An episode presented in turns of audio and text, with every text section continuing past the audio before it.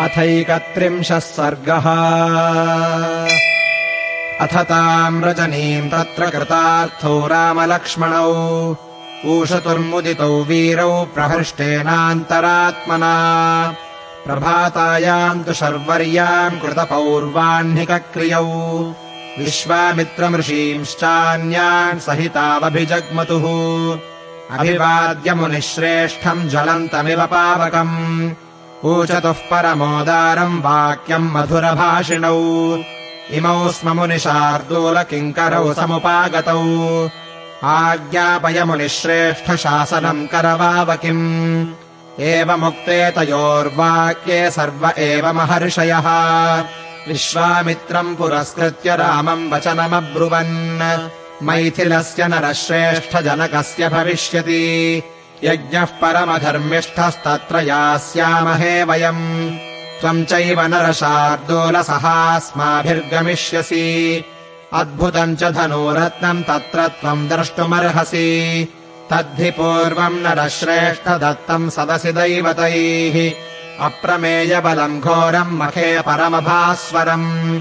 नास्य देवा न गन्धर्वा नासुरा न च राक्षसाः कर्तुमारोपणम् शक्ता न कथञ्चन मानुषाः।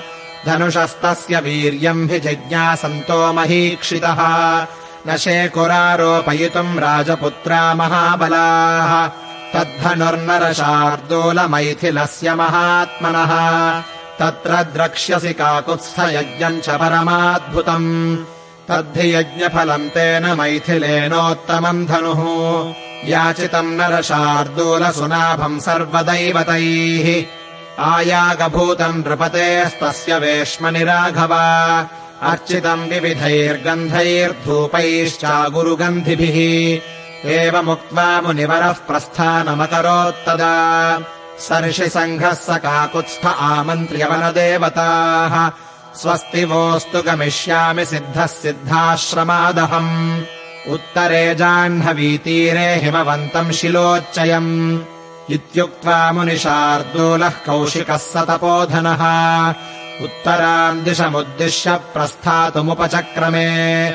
तम् व्रजन्तम् मुनिवरमन्वगादनुसारिणा। शकटीशतमात्रम् तु प्रयाणे ब्रह्मवादिना।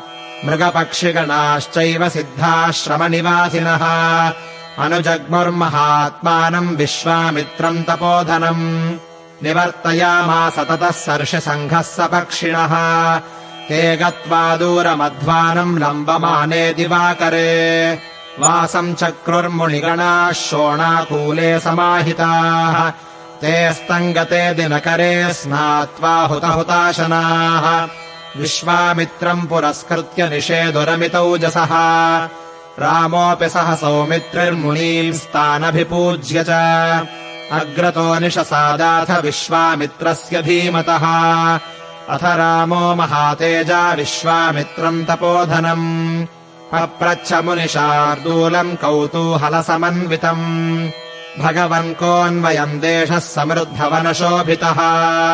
श्रोतुमिच्छामि भद्रम् ते वक्तुमर्हसि तत्त्वतः नोदितो रामवाक्येन कथयामास सुव्रतः।